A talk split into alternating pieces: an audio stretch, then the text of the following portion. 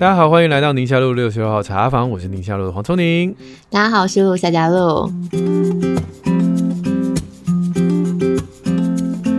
哎，今天我们的 Q&A 主题啊，又有疫苗，又有疫苗，疫苗永远都会有呢，讲不完呢，讲不完真的。儿童语言学习，嗯、两宝同房睡很困扰，退休回归家庭角色转变，情绪相关等等等等。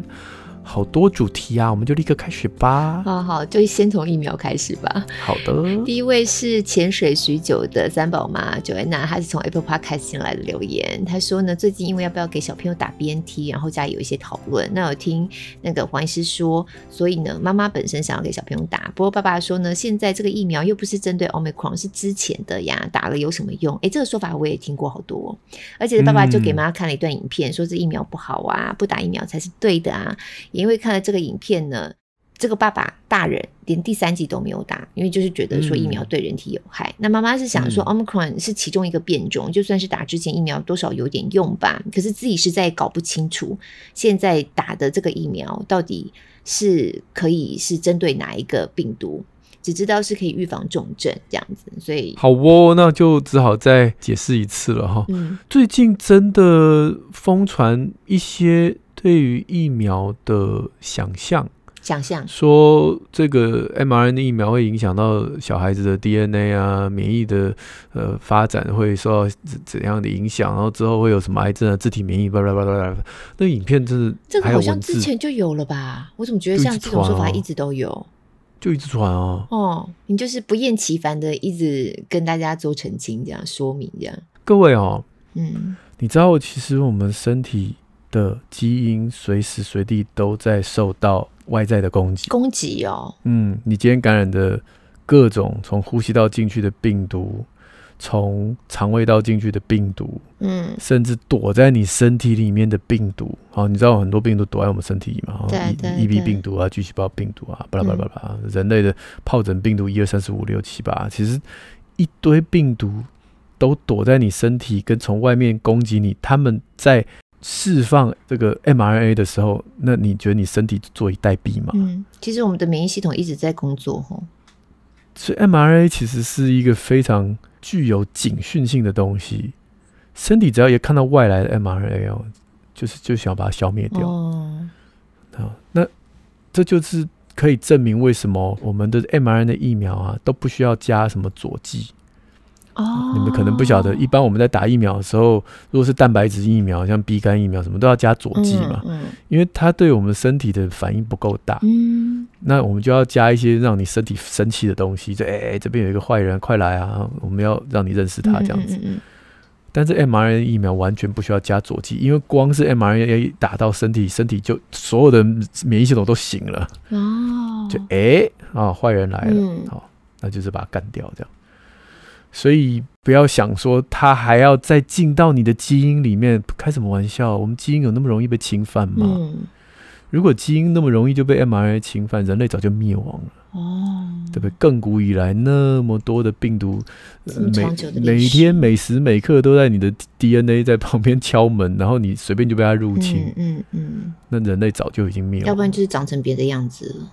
长成，更不要说，其实人类的 DNA 里面啊。早就是一大堆过去的这种病毒入侵的痕迹，嗯、因为人类这个进化这么久了嘛，所以其实 DNA 很脏的。我们人类百分之七十五的基因，以前认为哦，百分之七十五都是垃圾，这么多？对对，这么多，真就这么多。天！现在不这样讲了，现在大家认为那些垃圾也有一点功能，哦、就是资源回收吗？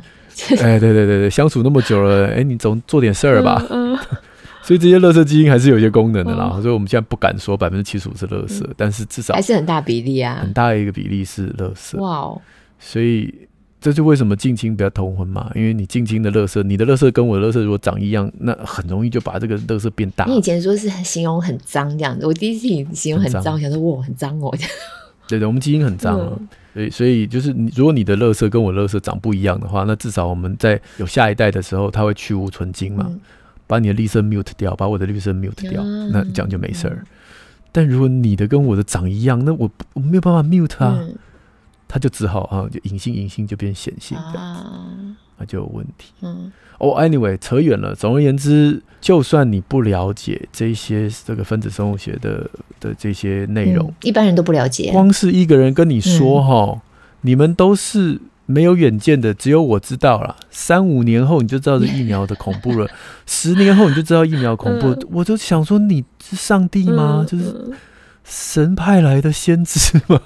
我们都不知道，只有你知道，这厉害了哈、嗯！我觉得光是有这种宣称的人都要特别小心。我不只是讲网络上说疫苗的人，任何 你在买股票的时候，他跟你说三五年后会涨的，或什么的。哎、欸，我们最近都做了几集这种假讯息的了，对不对？大家听，听，怎么只有你知道，别人都不知道呢？只、嗯、有这个专家是这么厉害吗？对，不要随便相信先知 啊！十个先知九个半都是假的。哎、欸，那我最近真的听到比较多是说，这个现在的疫苗是针对以前的病毒做的开发啊，现在病毒一直在变种。对对对，这倒是真的，这倒是真的。所以你看哦，这个儿童 Omicron 五到十一岁的孩子打 BNT 疫苗，在 Delta 时代啊，它甚至可以防感染哦，因为它的变种就是变变变变变嘛，嗯、所以一开始设计是武汉株嘛。嗯那后来阿尔法哎还 OK 哦，然后 Delta 哎还 OK 这样，可是到了 Omicron 之后，基本上你不太能防你不得病了，嗯，对。但是很幸运的是，对于重症的预防都还是不错哦。所以抗体不是非黑即白，就是有效没效，它只有比较有效跟比较没效的差别。但是别忘了哦，在我之前的影片当中讲了很多，我们也不是只靠抗体来打有你有讲，我们还有 T 细胞免疫，对。对那幸好了，就是病毒的 T 细胞免疫的部分几乎没什么突变，嗯，它突变都是在那个抗体的那个位点，但是 T 细胞免疫的位点突变的很少，嗯，那就让我们比较放心，至少对于一些后续的重症啊，比如说呼吸道在免疫的风暴啊之类这些东西。还有现在家长比较怕就是那个脑炎有没有？对、嗯、对，我们不晓得能保护多少，哈，说老实话，但是这个都是几率，嗯。就一定是可以保护，但是你说完完全全没有，我相信这也是 只有先知才会知道了。我不是先知，我不晓得。嗯嗯嗯。但是你如果担心脑炎，担心所谓的 MIS-C 这些病毒相关的并发症，疫苗一定能保护。那保护多少，我需要更多的数字来告诉我们。但是现在就是还在进行中，对不对？还在进行中，对，需要时间更长，才有更多的数字，才能看得更全面。对对，对，对，嗯。但趋势是不变的啦，防重症是趋势是不变的，一定是有帮助的。对，那总比坐以待毙好嘛。嗯，简单讲就是，你把小孩关在家里都不出门，这种生活。对呀、啊，我觉得现在孩子真的被关到，他们也关得很习惯了耶。我觉得这这几年，说不定未来会有像这样的研究，就是这几年像这样的疫情，孩子被关着，学习上啊，方方面面不晓得。有没有一些长期的影响？不知道。说老实话啦，我这一段时间，我对于疫苗的利弊之间的平衡也开始有点改变了。如果大家有看过我一个多月前的影片，我那时候觉得就利弊一半一半，相当啊，就是可能稍微多一点点好处了，嗯。但是我不希望那个心里面纠结的家长。哦，还没有准备好的家长去打疫苗，然后整天提心吊胆，所以那时候我会让家长能够哎稍微想一想，就是我们相信打疫苗一定可以减少重症、减少住院，但是如果你心里还没准备好，我那时候觉得反正重症几率也不高。对，你那时候是这样讲的。对对，你已经有这个风险概念了，那你决定不打，我也尊重你。嗯、可是过去这一个多月来，你看台湾跟全世界，尤其那个脑炎的比例，对啊，我，我觉得有点。我没有办法再用其他国家的数字来来来比。我我每次播新闻播到，我就觉得啊，怎么又一个那种感觉？万分之一啦，大概就是真的就是只怕不怕一万，只怕万一的那个万分之一。嗯，只是因为每一个一来都好厉害哦。对对，万分之一在你心中的分量重不重？我觉得万分之一对我来讲有点重。嗯，就是不不是死亡了，但是至少是脑炎，中重症以上的脑炎。我觉得万分之一我会倾向。就是应该是打疫苗，我心里比比较睡得着这样。嗯，对。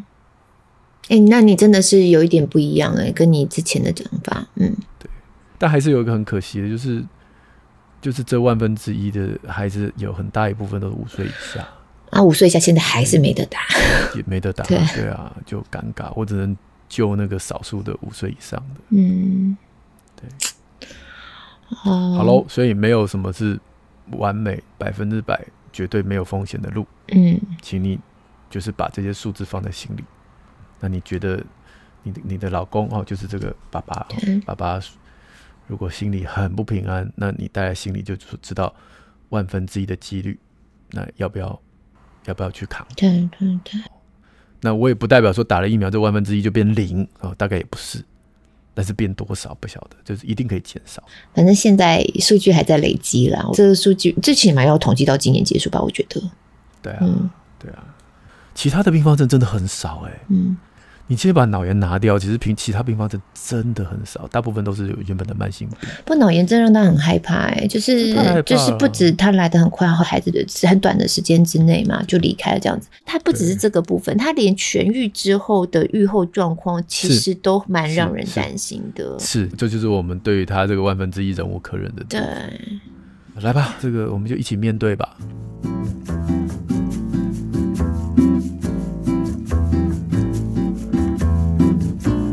好，下面这位罗丽丽，她想问的是儿童的语言学习。她说呢，我是二宝妈，那大宝现在一岁半，二宝五个月。大宝从婴儿时期呢，就会呃对着他说叫爸爸、叫妈妈哦，然后常常会跟他说话、读绘本。那现在呢，一岁半，一个单词都不会说。平常是奶奶在照顾。嗯那自己跟老公照顾时间是在上班前跟下班之后加起来大概四个小时，哎、欸，好像双薪家庭其实就差不多这样子。嗯、那其他就是孩子睡觉时间，所以他觉得很烦恼，宝宝怎么都还不开口说话呢？那有因为很担心，就带他去看诊，嗯、医生说是可以追踪到两岁，那其他没什么问题。不过显然这个嗯罗丽丽还是有点担心哦，想说有没有什么方法能够让孩子开口说话？哎、欸，我虽然只是从这个文字当中短短的六行，嗯、但是我隐隐约约，我觉得丽丽你要很高兴。我觉得你的医生是个好医生。嗯嗯，我我们必须是承认，对语言发展比较慢，我们会很紧张，所以大部分的，我们都会呃、欸、送你去做听力检查或者做早疗啊之类的哈。这没有不没有不对哈，这这绝对是正确的做法。可是这当中一定有一些孩子是需要比较紧张的，有一些孩子是比较需要放松的。而丽丽碰到这个医生，哎、欸，安慰他说：“别担心，我们可以追踪到两岁。”这其实是很不容易的事情，嗯、表示他有在这当中再去分辨丽丽的孩子是属于哪一种，需要立刻早疗的，还是可以等等的。嗯嗯、所以我相信。以这一位他的医生如果评估过说可以追踪到两岁，大概就是我在门诊当中会碰到的一些，就是我确定他听力没问题，然后我也确定他没有自闭的倾向。嗯，就看他的眼神之类的嘛，哦，你跟他的互动。哦，很多啦，很多，对对对，嗯、很多的互动啊，眼神啊，其他的发展啊，很多很多面向可以观察。观察嗯、对，那如果没有听力的问题，也没有自闭倾向的问题。一岁半听得懂人话哦，你跟他指令他都听得懂，嗯、只是他的输出比较慢一点。那么我觉得真的就是可以让家长不要那么紧张。我们再观观察到两岁，看看这是在门诊的时候我们可能会给他的一个期待。那我说这半年我们只要能说五个词，其实你就可以放心了。哦，你说到两岁之前是不是？对啊，就一岁半到一岁，可能六七个月这样子。嗯嗯会说爸爸妈妈、狗狗、抱抱哦，抱抱奶奶、奶奶，就那五个啦。嗯嗯嗯嗯嗯。哦，那其他时间他都可以借由语呃非语言的沟通，或者是肢体的沟通，然后你跟他讲什么指令，他都听得懂。哎、嗯欸，那就很棒了。那就表示他有沟通的欲望。嗯嗯嗯，对。而且我觉得孩子在语言上的发展，好像就是会过了一个关之后，就一个大妖精的感觉。对对对对对。嗯。突然之间，所以这些孩子，我有时候我都安慰他，我说他现在是脑袋想的，嘴巴说不出来嘛，但他他都听得懂，所以他累积了很多的词汇。等到他那个线接上的时候，啪，噼啪一直一直讲，然后你就会很想，跟身上有没有哪个理由可以 把他说话的声音放少一点，就搞威耶。对对对对对对，之后那个大爆发的时刻，你就会。回想起来，当初担心的要命，现在完全是一一个真的 不需要的这个，而且每个人时间真的很不一样哎、欸。我我我自己的经验，我们家不是有个孩子在以前超龄带非常严重那个嘛？我是到了五岁多才带他去做检测嘛。我记得你那时候就觉得说，嗯、哦，我真的很赶呢、欸，拖到这么久这样。对。可是很妙哦，我们真的带他去做检测，第一个就是先从听听力检测开始，然后对治疗师会看他说话，看他口腔的那个，我也搞不清楚他他的观察。然后后来他就跟我们说，叫我们要怎么样做练习。可是我们就在那把那个单子拿回去之后，突然他就突飞猛进了。我就在想说，嗯，他看得懂医疗的收据，这样哦，这么贵啊，那不应该再花妈妈的钱了。我还是讲讲话好了。但是我还是讲清楚一点好了，这样子。对，我再讲清楚一点。就那时候感觉起来好深刻，就感觉好像就是好有个扭子，就像你刚形容，有个扭把它扭开了，它突然之间。而且因为像构音异常是另外一个话题，对，因为构音异常孩子他其实他是很想要沟通的、啊，嗯，所以他是那个翘，只要稍微老师点点他一下，稍微跟他说你舌头可以这样用哦，哦然后稍微玩一些游戏。他那个翘一抓住，很快他就，因为他发现这样讲话大家听得比较清楚啊。嗯、那何乐而不为呢？嗯、我有个影片可以给大家参考，参考哦，放在我们的节目资讯栏里面。就是我之前爱家好医生有访问过很多这种两岁前说话比较慢的孩子，但是我可以从互动当中很确定他是没有什么太大的问题。嗯、那好好玩的是，这个影片是后来我成立了。那个黄瑽宁医师健康讲到 YouTube channel 之后，我把这些过去的影片剪剪辑，对，你跟剪接师一起合作的，哦、超好笑，对对，因为他我觉得这剪接师是哪位，我真的很想认识他一下。但是你知道剪接师这系列啊？嗯点阅率不高、欸，真的，我觉得那系列剪得好好看哦。我们都觉得很好看，但是点阅率不高、欸。快点，大家把它冲起来！然后反而就是傻乎乎，我一个人在那边大家平安，然后一直讲一讲，那种点阅率都会比较高。哦，而且剪接师系列都剪得很，就是重点都有在，然后又有趣味这样子。对对，那我们把过去那一段，呃，我们家访的小朋友都剪剪了大概三三个个案。然后就是讲讲这种两岁前不太说话的孩子，嗯、那重点是我们在最后，我跟剪辑师说，哎，之前联络方式都有留，你你请家长录一段他们现在长大的样子，啊、我放在最后的彩蛋，然后就看到好感动，就是之前去他家都不想不讲话嘛，就现在怎样？然后我们对我们录的时候，我们后来剪的时候已经两年后三年后，嚯对！好可爱啊！所以其实也大概就四岁左右了哈，四五岁左右的年纪。对啊，就讲故事啊，这边自己念绘本啊，就开始很高危的那个 出现，很高危，很可爱。对对，字正腔圆的，很可爱。那时候就很期待这个影片能够带给现在还在困扰的，像罗丽丽这样，放心。对，因为你只要继续像他他他有在跟他讲话嘛，每天都有四个小时跟他聊天。其实你两三年后，你再回过头看。这这段日子其实没有那么想象中那么恐怖，嗯嗯嗯嗯，对，反而不要逼你的孩子说话。嗯、我我发现有些家长会就是因为担忧，然后说你讲啊，你讲啊，你不讲我就不给你。哦、你讲，你讲，你这什么？这什么？这什么？你要什么？这什么？这什么？苹果来跟我讲苹，那好，小孩就生气了。嗯嗯，对，因为他不是不知道那个东西叫苹果，他只是讲不出来。那你都已经知道，为什么你不给我？对。都拿在你手上。嗯，一方面是这个，二方面可能对自己也会有一些挫折的情绪。挫折，嗯，对，我怎么都讲不出来，都讲不出来。哎，不要不要逼，真的不要逼。然后我在字里行间觉得罗丽丽好像感觉自己哦，爸爸妈妈能够照顾孩子时间，在上班前、下班后加起来四个小时，感觉起好像觉得不够，或是有点内疚、自责之类的，不够时间陪孩子。嗯嗯，我我也很长期的处在这种内疚情绪里面，啊、可是实际上我觉得还好，是可以的。就是如果我们真的没有办法有这么多时间的话，那就四个小时也好，我们就四个小时好好相处啊。对啊，对啊，对啊，对啊，重质不重量，哈。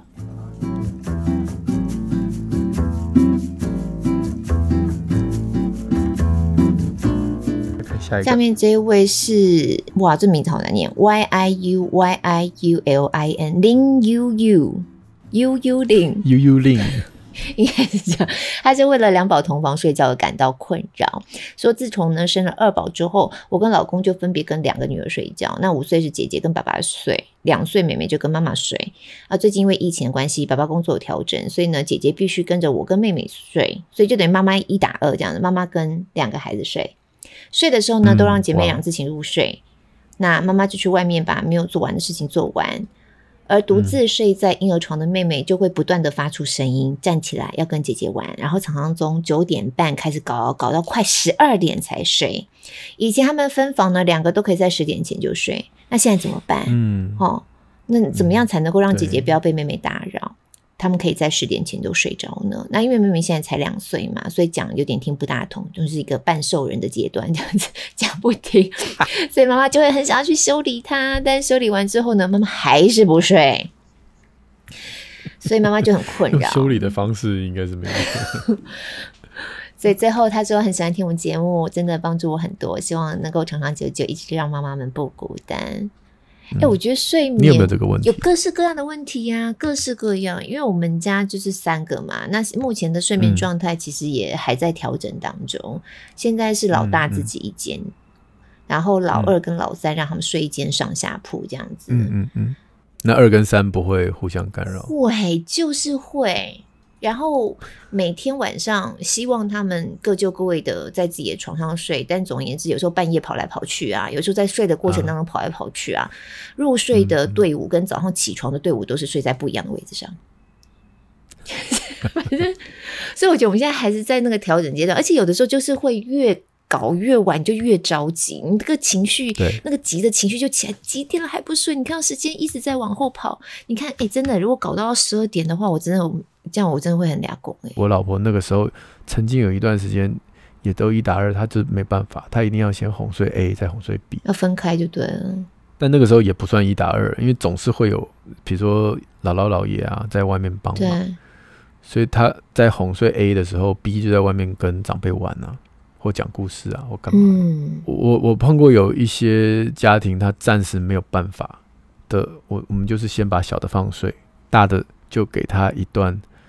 看影片的时间，嗯，所以大的就在外面看卡通，嗯，那小的因为有时候就是母奶睡嘛，哇，那对，喝奶就睡了，就睡着了，比较快，嗯、对，所以就把那个睡眠密码先抓到，小的只要奶睡就 OK，那大的比较要多一点，然后内心的聊天什么的，你就先在外面看个这个卡通。哎、欸，我觉得你这真的是好方法耶，对、啊，因为我仔细看他们的描述啊，以前。两个姐妹分开的时候，两个都可以在十点前就入睡。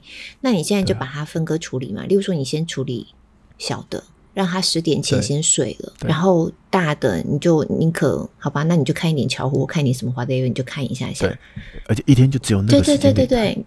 然后你说不定就可以让他在十点二十分之前也把大的也搞睡了。有一本书叫什么？跟全世界的妈妈学教养，好像是大概这个标题。嗯、那里面就有世界各国的嘛。嗯然后你就发现那个阿根廷吧，我如果没记错，他的妈妈都带着小孩出去外面聊天、开趴、吃宵夜，然后小孩就直接就是直接睡在那个车上，那边就睡在大马路上。睡大马路上怎么回事啊？妈妈喝醉路倒，然后小孩就跟着倒。没有啊，就是打算要就是要在那边吃宵夜，吃到三更半夜。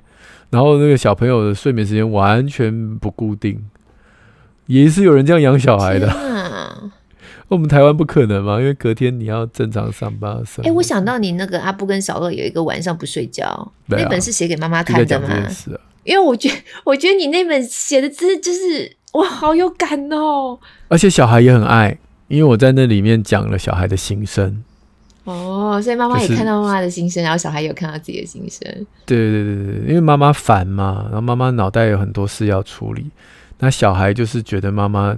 一直臭脸嘛，所以我说骂没有用了，就里面就是后来的妈妈就崩溃，然后就开始大骂，然后那个小的就哭嘛，然后他其实是觉得，我就我最想念你啊，我就是闭上眼睛我就看不到你。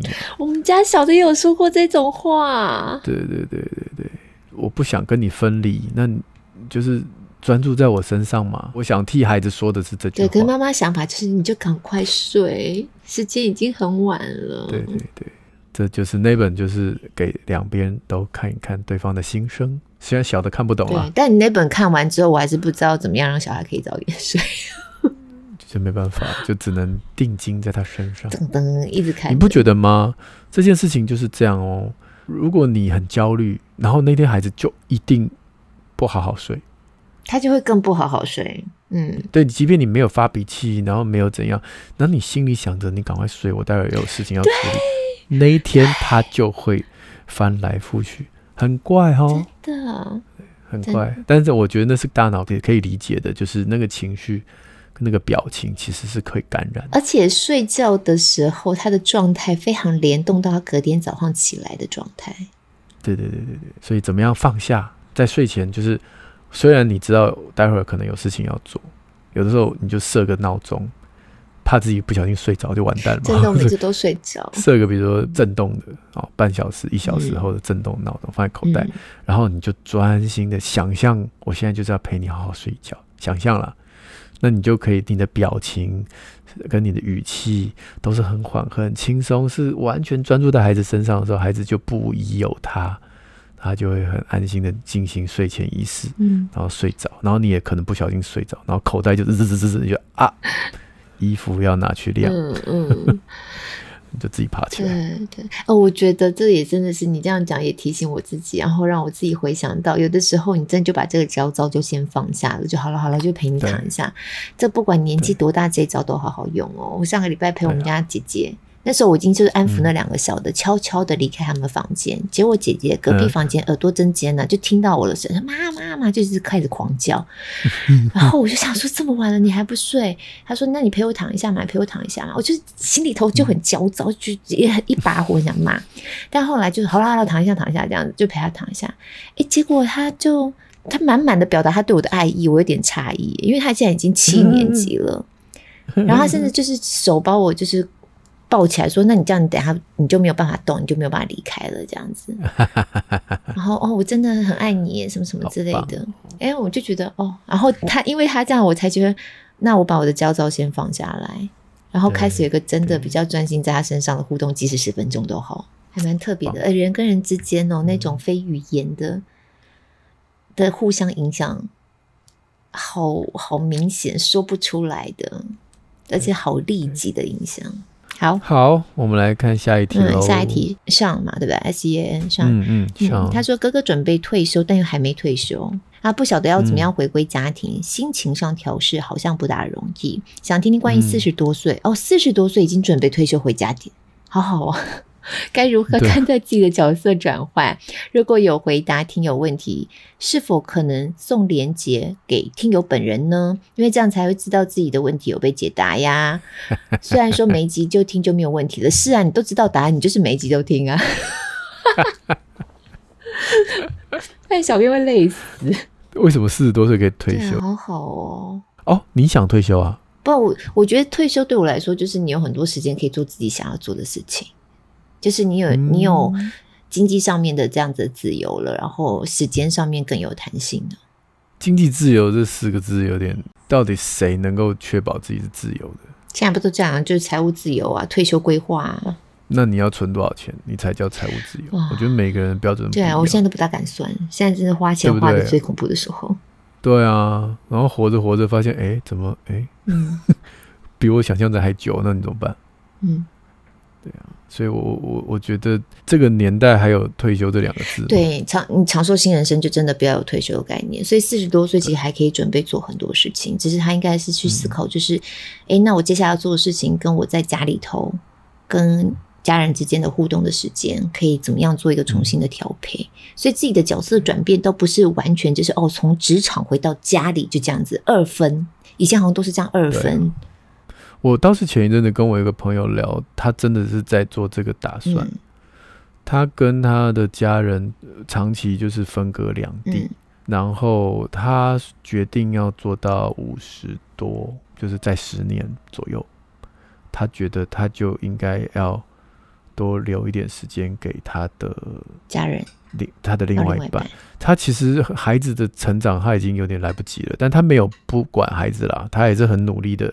在他有限的时间陪伴孩子，他已经尽最大的努力了。他说他跟他老婆一直没有好好的过生活，从一开始谈恋爱到结婚到生小孩，都是在柴米油盐酱醋茶，然后在为了未来的这个存钱啊，然后工作啊等所以他他说他五十几岁想要就是完全离开职场，然后跟自己的老婆过一段就是两人时间啊。当然有孩子，孩子那时候可能也比较大了，嗯嗯、但是。我我我没有问他下一句说，那然后对，我刚刚也好想问他然后呢？要两人世界多久呢？而且你确定你太太想要过这样生活吗？他太太在旁边是没有否定、oh, OK OK，因为有时候太太心想说，嗯没关系，我自己还蛮好的，你去忙去忙。那也不是就是人生就据点了嘛，后面又是一定对一堆逗号嘛。那然后呢？那人生下半场你要做什么？尤其现在平均寿命那么长，我觉得这个反而是未来大家可以。去思考的，尤其是这个社会变化那么快，真的真的。你如果不去想说，没关系，我人生最后就是悠悠闲闲过，然后世界会走到跟你不认识的状态，然后你到时候才慌，真的好像没有办法这么的豁达。嗯，嗯，完全同意。我是还蛮想推荐我们之前有没有有一集叫做《变老的勇气》了，推荐的，啊，就是《长寿新人生》这本书。嗯、对对对对对对，它放在我的架子上，真的，哦。对啊，你买了？你推了我就买了。哦那本书感觉就是，嗯，应该是我六十岁之前看完的。反正长寿嘛，现在还用到，心态上可以准备。我觉得我看那本书是把我原来对于人生要怎么规划这件事情重新结构了，然后再重新架构。那本书给我最大的启发就是，人生不是三段式的哦，求学、就职、退休，我们以前都是分成这样三段。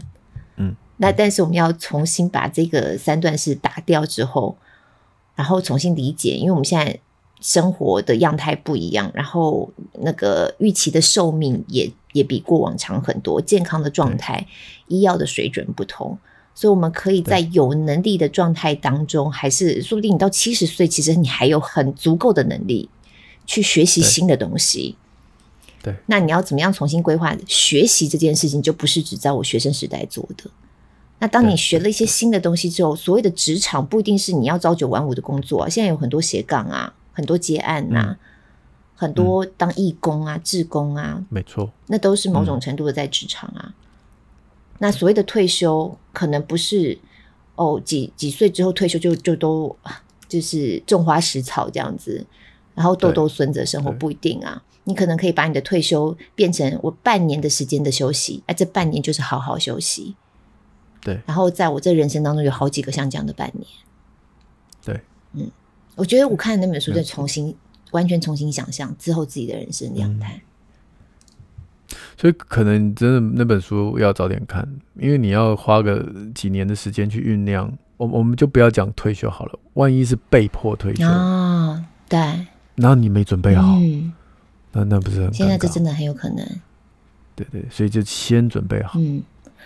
嗯，想一想，如果这一天来临的时候，我已经有某个东西正在进行，那这样你就比较比较不会那种错愕的，突然之间手的空巢，然后在那边不知道怎么办。对啊，对啊。哎、欸，我前几天才跟我老公讲这件事情，哎，我就跟他说，如果等到多多，就我们那个最小的再大一点点，嗯，然后我可以运用自己的时间更能掌握的话，嗯、我说你猜我现在想要做什么事情？嗯、就他一。立刻就答对了、欸，哦、嗯，果然是闺蜜，不是，果然是。他说你想去念 MBA 之类的，我说对，我不一定是想要念 MBA，但是 EMBA 我不是，但是我想要念一个什么东西，就是回到学校里头去找一个学程。嗯、太棒了，对，你要去跑戈壁了。现在讲到 EMBA 就想到跑戈壁。入学申请唯一对我有优势的就是，嗯，我有跑过铁人，这样可以吗？这样可以念这学校。以后你们要去跑戈壁的时候，对。我可以当重要的那一棒，我可以努力练一下。到底是什么时候开始？EMBA 就等于戈壁。有一位台大的教授郭瑞祥，好像因为我有访过他，他带起这个风潮的，蛮、哦、酷的。其实，好，希望你美梦成真。嗯嗯嗯。嗯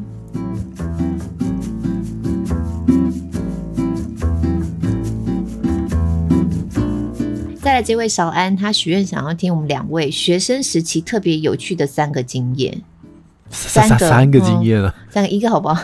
感谢我们的各种分享，然后陪伴我每天上下班通勤时光，可以提振精神。有时候听到我们讲我们的日常生活，跟普通人一样的烦恼，就觉得很亲切，而且有一种啊，原来你们也是这样的感受呢。嗯、是啊，我们是人生父母养的啊。我们就是这么平凡。他的同时也觉得自己的烦恼不孤单，这样。那在这些所谓的日常生活当中，嗯、去找到一个适合、适当的方式前进，这就是我们人生的课题吧。嗯、希望宁夏路能够继续带着大家彼此努力，一起前行。学生学生时期特别有趣的三个经验，来预备起。哎、欸，我大学的时候啊，我其实我还蛮尝试那种被人家就是在背后会。说一些有的没的的那种人，真的、嗯、就是会指指点点啊，这样子。因为你走路走太快，大家都走不到你前面了，只好在你背后讲。所以要不然就走我前面，当着我的面。小家伙你给我停下来，我要骂你！就你已经走了，这样只好在你背后讲。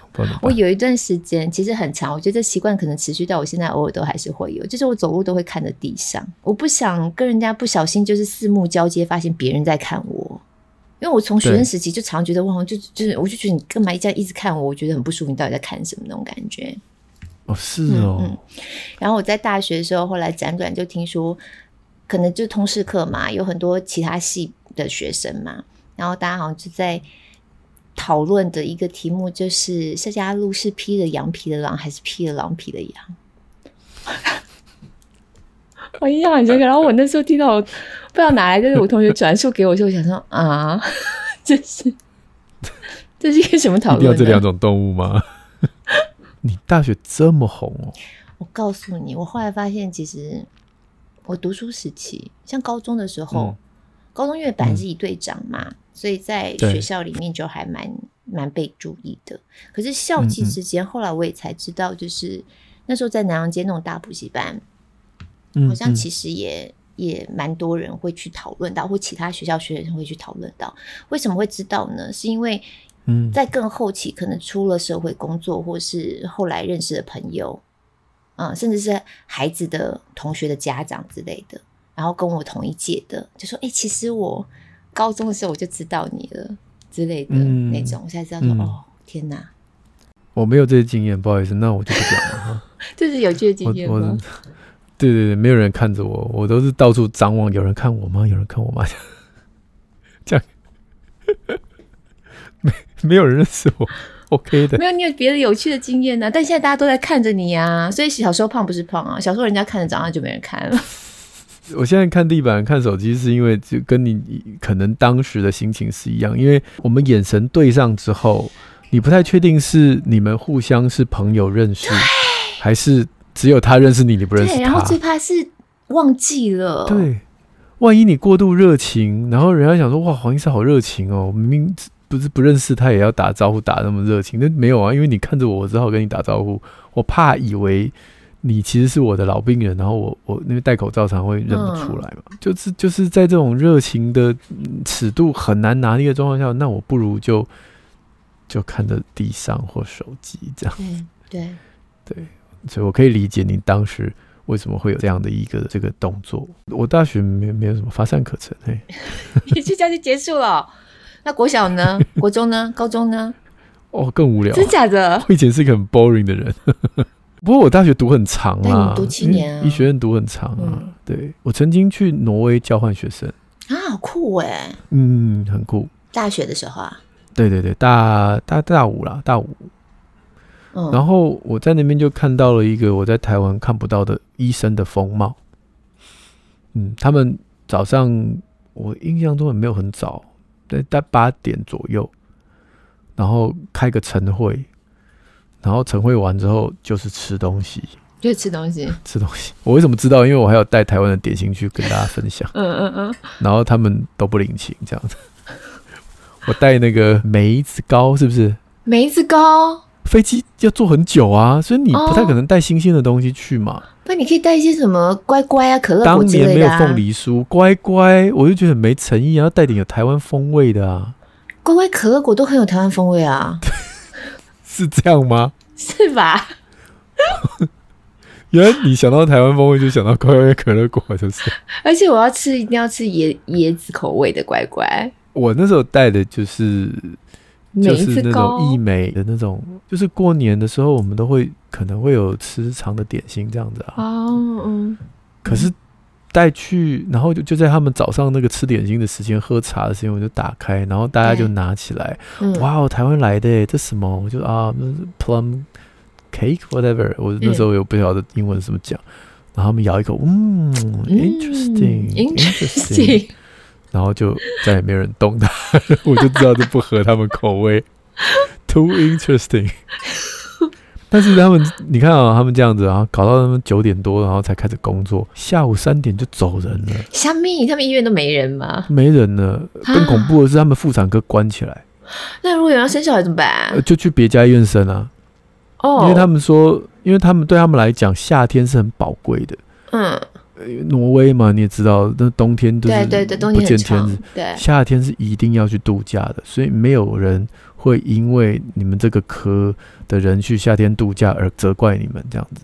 哦，就是他们产科整个关起来了，嗯，太荒谬了，对不对？那是医学中心哦。那，真的生小孩，就是他们生小孩可能各医院要排班的，要不然真有人 是是是是是，嗯，然后就是反正就轮流，就是我们这边人快没了，我们要去度假了。哦、那那轮你们那边，对，你不要选这个时候这样子。OK OK，我也是听他们这样讲的，真有意思。哦，我就发现，其实不是每一个地方的医疗的文化都一样。哎、欸，我刚刚又突然想到一个，我觉得还蛮有趣的经验。快快快快，讲讲，真的要讲。你的大学生活比较丰富，我没有没有是是高中的时候，我们高中的时候在一队啊，那种对于学姐的这种敬畏。嗯嗯，真的是根深蒂固，以至于我后来到了高二变成一队长的时候，就真的发生很多很有趣的事情。嗯嗯，例如说学妹会在那个走廊的另外一端看到学姐出现了，嗯、他们就会立正站好，大叫“学姐好”这样子。然后像学姐也有跟我们分享过，以前我们有一个学姐就有爱慕她的学妹。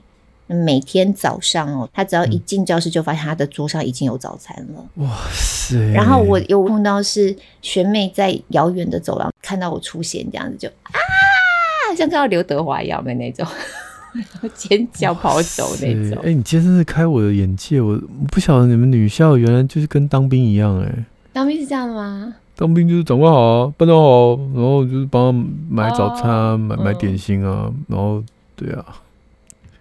哦，那你一定跟那个当完兵的人很有聊，真的、哦。嗯，就哎、欸，我也是，以前我们哎，我我们男校没有，我们男校互相看不起这样子。可是我觉得不一样，因为女校那个一队长就是比较阳刚性的形象，是是是，对对。我都跟我小孩开玩笑说，以前那个建中的 hierarchy 就是那个权力的位阶，最低阶是高一，再来是高二，嗯、再来是教官，再来是高三。哇，好。对，我还刚才想说高三跑哪去了？你居然在教官之上、欸。我们在教官上面，就是那校门口不是有抓那个服装服服仪吗？嗯、什么鞋子啊、发头发啊，然后那个衣服有没有打折干嘛的？然后我们到高三的时候经过，哎、欸，同学，你这什么？哦，教官，我高三的啊，进去进去，穿拖鞋、穿凉鞋的啦，短裤，其实真的真的真的，那时候我都印象很深刻。我们去蒸便当的工友的房间看电视，因为那时候 NBA 在打决赛嘛。我以为你们建中高三都很认真呢、啊，是很认真啊。我们就是读书的读书啊，然后但 NBA 不能不看，这样、oh. 大家就翘课，在两三个人就坐在那个地方看电视，然后就看学弟什么学长在那边看电视。哎呦，NBA 决赛，然后我们就不理他，他们就搬个椅子坐在旁边这样。然后后来教官就从窗户经过这样，嗯，然后就这学生干什么？然后就高一跟高二夹着尾巴跑掉，不好意思，教官，sorry，这样跑了这样。然后我们就坐在床上不动。教官说：“你们呢？”哦，教官，我们高三。哦，就走了。大概就这样，就是在我们那时候，在还还是蛮有趣的啊。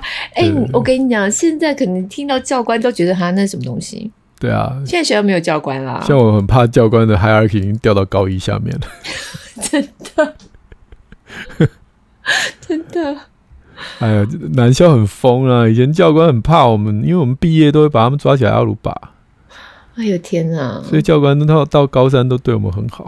好啦，这都是二十几年前的事情。真的，哎、欸，今天这样子，我跟你讲，再这样子公构讲下去，等下勾起的回忆越来越多，就很恐怖了。讲不完。老人就喜欢讲当年勇啊，怎么办？真的，赶快结束。好的，底下有一些许愿哈，其实是跟情绪有关，但是我们过去的 Q&A 太多跟情绪相关的话题了，对对对对对，所以欢迎大家听前面几期我们的留言哈。对对，呃，陈彦良哈，有两岁的孩子不要不要的，我们上一集的 Q&A 有聊到哈。对。那有头痛的职业妇女说，怎么教孩子情绪上来的时候不要大吼？哎，这上一集也聊到了哈。义军想许愿听大人情绪管理，哎，那个我们可以听呃李崇建老师那一集。嗯，怎么样能够优雅？哎，有人在我们社团说那一集是必听。那你说李崇建老师那一集啊？对对对对对对对对。底下这个也有人说刘佩轩老师那一集根本是神作，哎也是一样，就是必听这样子。对对对。那这位是 Never T T Way 哈，我尽力了。大家下次那个名字可以留下来亲切一点嘛？对，例如说小美这样也好啊。小可爱，他很喜欢刘佩轩这一集，对，他觉得这原生家庭的爱跟矛盾，对，跟另外一半的相处沟通，照顾孩子面临的疲劳跟乏力，哈，这当中串起来整个一层面的自己，哈，觉得他从那一集里面呃得到很多的帮助，嗯，谢谢您加入团队的用心，当然他也也一定很感谢刘佩轩老师哈，给五颗星不够，要给五十颗星，哦，可以啊，哦、可以就是对，对 我也要想给十次，欢迎。多多益善。嗯，易婷很期待我们在聊 Part Three 的元宇宙系列。有哦，我们有已经在规划当中了。对对对，好。然后叶玉生 吵架后，为了获得太太的原谅，开启了收听的契机。是太太说你要我原谅你，你就要来听一下，不是这意思吗？对啊，我一直在想那个画面，到底为什么这些事情会连在一起？感谢祝福你们夫妻就是彼此相爱。对对对，林佳璐可以带给你帮助，我们很感恩。真的，真的，真的。对，Winnie 很喜欢美丽三宝妈露露，跟黄医生给我们不同观点新知。好，那等等等等，在疫情当中也让他情绪缓和不少哈。嗯、谢谢你。嗯啊，苏于轩也也看到你的留言了。林淑慧，请务必持续经营。嗯。张凌宇希望节目长长久久做下去。林范燕，他想再听一次杏仁核相关的话题，然后还想要参加线上听友会。哦，嗯，宇轩刚是说看看节目有没有办法变成影片，然后上架在 YT。其实老实说，我有想过这件事情，但因为我们现在很多时候都是远端录音，对啊，所以目前有点困难。我在想，有时候碰到比较特别的题目，说不定就录一录，然后整集就放去。因为我们私底下的时候。那个表情应该也还蛮有戏的吧？自己是看不到，不过我也很好奇，那它变成影像方式呈现之后会怎样？最后又到了公布得奖名单的时间啦！我们十位幸运的听友：尤奈丽、Naomi 叶、曾焕志、陈觉玲、Phoebe Young、Emily 叶、吴爱美、Jo Ting Wang、施慧萍跟陈怡婷，可以获得什么呢？就是瓦城慈善基金会推广孝顺，跟格林文化共同编制绘本《阿嬷说我最乖》这本绘本，我当初帮他们的这个动画版来做配音。嗯嗯，那这个证书会由瓦城慈善基金会寄送，小编也都已经 email 刚才这几位中奖人喽，请大家回复收件资料到指定的信箱。好的好的，哇，今天内容其实还蛮多的，而且现在害我，啊、我跟你讲，我我现在真是被害到，我一直在想我高中的生活。多多聊几个吧。我现在听讲你刚刚说的很精彩，真的不行，再讲下去了，再讲自己把自己真的是。我也很想听哎，全部都爆料曝光了。哎，还有一个听友说，刚刚有讲到那个，就是想再办一次像年初一样的线上听友会。我想想好了。对，而且反正我们现在有不公开社团，所以大家加入，如果有的话，我们一定会从那个地方开始释放这些讯息给大家。如果用 Apple Podcast 或 Spotify 听的朋友们，记得五星赞一下，欢迎加入你加入不刚开社团，许愿池持续开放当中，我们下周三空单再会，拜拜，拜拜。